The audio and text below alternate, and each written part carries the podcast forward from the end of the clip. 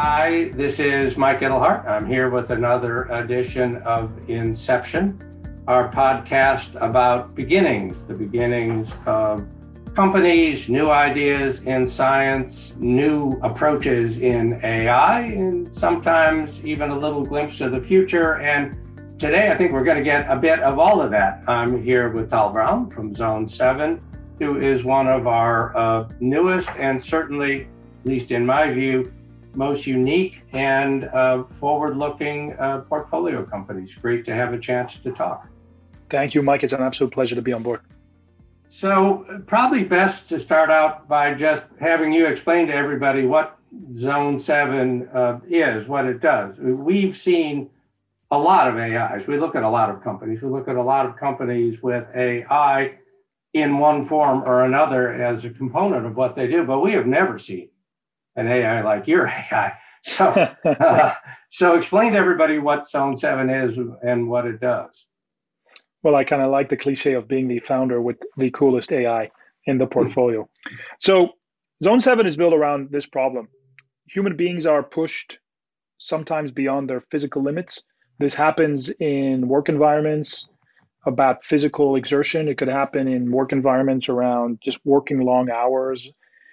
And it also happens when we as individuals are trying to accomplish some kind of fitness goal. And nowhere else is this more dramatic than in sports, where we're pushing individuals to way beyond their limits. And and when they, when this happens, we see devastating results, devastating in terms of well-being events like getting injured or burning out, but also devastating for the organization. Not just because there's medical costs associated, but because the organization is losing productivity from some of the best performers. And that is, in a sense, what Zone 7 does. So we address that problem not by creating new watches or wearables or um, sensors, but we act as an intelligence layer that will analyze all the information available from the environment. This can cover well-being data, medical records, operational data about what happens when these people work and how productive they are. And then we create risk profiles using machine learning and also recommendations. So it's basically like a daily playbook for you how to perfectly tune your workload and recovery and effort to stay at your peak condition. And sport was our first industry because it's the only industry, or at least it was at the time, with unlimited data about human performance. Right. So they have a lot of data about the players on the team because professional sports teams track everything and everybody does everything all the time. So you have a lot of activity going on. And then you have these regular peak activities, which we would call basketball games or football games or soccer matches. So in, in a real world sense, so there I am at Liverpool or a, uh, an NBA team. Who am I? Am I the coach? Am I the strength coach? Am I performance guru? And then what is it Zone 7 gives to me that, and is it giving something to me or is it giving it directly to the players uh, through me? Just how does all that kind of work? Sports teams have a collection of individuals looking at the well being of players and the performance of players it's a combination of medically trained folks, doctors or physios or like trainers. It's also people from the coaching side. So it could be the coach himself or strength and conditioning, and also data people or sports science people looking at this. Sometimes you call this the MDT, the multidisciplinary team. So these people are in charge of making these decisions every day. Who's ready to go 100%? Who can go 120%? Who, who needs to go 60 or 75%?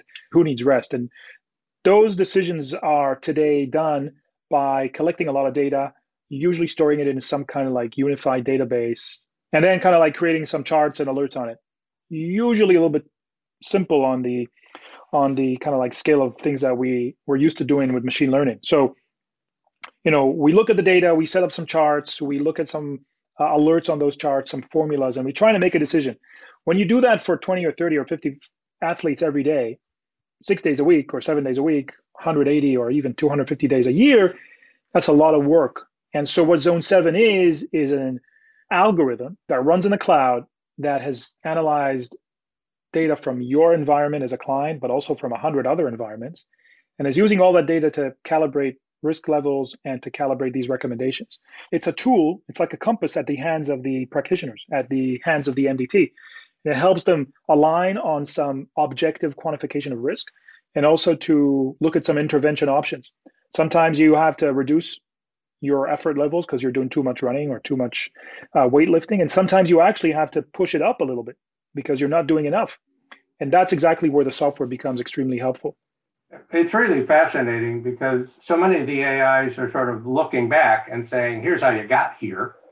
And to some degree, a significant degree, your system is looking forward and saying, here's what you can do today to essentially create a better tomorrow.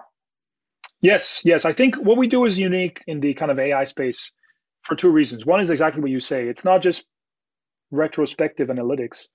It is prospective suggestion. We don't, we don't just say what we think the issue is. We actually make recommendations on how to mitigate that risk or how to deal with things in right. the future. You know, we're used to that when we're driving, right? Google Maps or Waze will tell us what the optimal route would be to drive somewhere. It's looking into the future. So we kind of like using that metaphor, we, we kind of do the same. It's kind of like a navigation system looking into the next couple of days, suggesting what the athlete or the coach should be doing. The other thing that makes us unique is that a lot of AI and machine learning startups are connected in real time into the system they're trying to affect. So I've got machine learning that can determine ad prices on Google. For us, there is a human operator. We are trying to help a human operator see unblind some blind spots. So we need to deal with humans. Humans consume this, not other algorithms. Mm-hmm. And so that makes a lot of our product about managing that gap between the expert human operator uh, who wants to make really good decisions every single day and providing them with a tool that helps them uh, make those decisions faster and more accurately. So we actually interact with humans, not just other algorithms. So facing that, there's a expert but human, which means illogical, quixotic, sometimes gets tired, misses things. Uh, prone to mythology and all that at the end of your system, what does that mean in terms of what you have to do and how do you have to deal with that? Is it hints? Do you say things three times? Uh, what's the nature of how you can be effective taking a machine learning system and helping humans be more effective yeah. in the future? I think, generally speaking, the human operator in the kind of sports environment is very, very busy.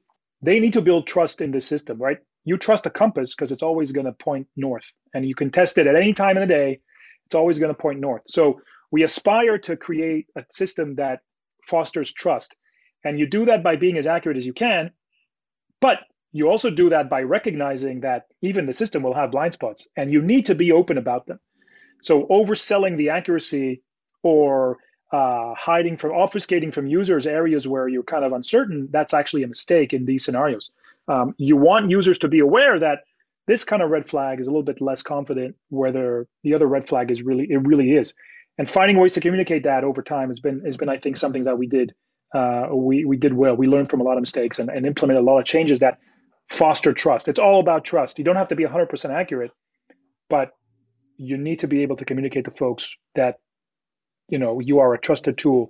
Ultimately you see that in engagement. If somebody onboards to the app and then you know, drops off after a few weeks that's a sign that the trust has been missed but if you're seeing people come back to this every single day for months and months and months season after season then you kind of as an ai system as a machine learning predictive algorithm you figure you know you realize that's a good sign in terms of uh, trust you were able to build so the good news is you have something that's really never been done before. The bad news is you have something that's never really been done before. So, you know, you show up, you can't say it's just like an Oreo, except that it has peanut butter in it. So you have that challenge that startups sometimes have that you essentially have to create the market into yes. which you sell the product and and all that. So if you would talk about that a little bit, how do you do that? I mean, you're basically you know laying the track in front of the locomotive as the train goes uh, roaring ahead.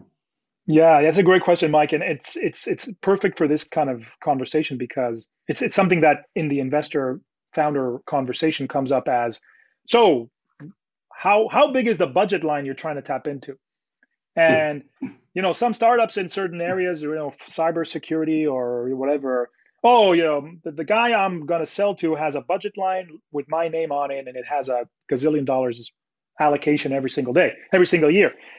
That's not the case for me because we are operating with teams they have a tech kind of like department in a way but they're not used to licensing machine learning algorithms in the cloud. They're used to licensing to buying medical sensors or wearables or paying salaries to folks looking at data. So we have a budget kind of zip code, but we don't have a budget line. And part of what we do is to, I don't say educate the market, to evangelize that, yeah, this thing, this problem that you guys are trying to solve, which is really important people in the organization being down with injuries or whatever, that problem now has a new kind of solution. And it may not be in your budget line, but it's certainly effective. So so a lot of what we do is evangelize that. And for us being in a science medical community, that evangelism has to be accompanied by bulletproof case studies, almost as good as a published uh, journal article. Not exactly, but so so we have to navigate that super super validated bulletproof science proof plus evangelism, and then we basically make progress. So yeah, we chose we chose a challenging path, but it is rewarding. You know, when you see clients win a championship with 50% less injuries or 50% less player miss days missed than they did the year before. And and these clients step on the podium and say to media to espn to whoever this is partly because of our work with zone 7 then it's extremely rewarding. And then that creates a ripple effect throughout your uh, your your client base. So we're talking a lot about sports here and not being specific and i'm not sure how much you can talk about who the customers are at this point but they're great big well-known people listening to this and looking at it would recognize these organizations and the folks affected by this. Now they're about as cutthroat a bunch as you can imagine. So if you know if if you're helping the Warriors, the Lakers are are going to try and kneecap you. So how do you uh, deal with the this works probably best if everybody does it if the data is universal if the experience lifts the baseline for the entire sport or the entire league. So, uh, what, if anything, you're doing about that at this point? So I think I think we're not there yet. My assessment is, especially in soccer, where we've been most active, very few teams have been able be able to elevate above with their homegrown solutions around machine learning in, in, in this space of performance and injuries. The boats that are working with us are certainly lifting above the tide. And as we grow, I think we are lifting more and more boats up upwards. I think this becomes a must have. If you're running a sports franchise and you don't have a serious bunch of people looking at data seriously, you're not going to be able to outperform or overpunch your weight. So, you know, the Moneyball revolution happened 10 years ago. Everybody's more or less in a certain already, it's lifted everybody up upwards. I think for us, that that's going to happen. And it's also going to open up a lot more possibility because the more data you have, the more cool things you can find in the data, partly about injury risk, partly about optimizing for performance, specifically around games and and uh, fitness. And we're seeing that already. You know, more and more teams are giving us more and more kinds of data. Like we're getting data from watches and rings, stuff that three years ago wasn't even on the map. Sports is where you are, but is sports where you will be? I mean, at least from our point of view, you know, we weren't investing in a sports AI. We were investing in an AI that can assess risk in the future that starting in sports, because it makes a lot of sense to start in sports, but could yes. go all kinds of places. Yeah, yeah. So you're Mike, you're right. We don't call ourselves a sport tech company. We call ourselves a human performance or human AI company. The principles that we apply in the sports side, which is quantifying your physical workload, quantifying what, how your body responds to that, quantifying the kind of operational results you can produce, and then also medic, analyzing your medical record to figure out when you got hurt. Those principles are now applied to other environments where humans are pushed too hard. Uh, we're now deploying a project in New York with a big hospital around the well-being of surgeons uh, or residents. They are not physically hurt by doing surgery, but they are pushed to their limit. They're working six days a week, 60, 70, 80 hours a day. And burnout is a huge issue there. So uh, we are now detecting breadcrumbs leading to burnout in a totally different environment, but based on the same principles, which include wearables and right.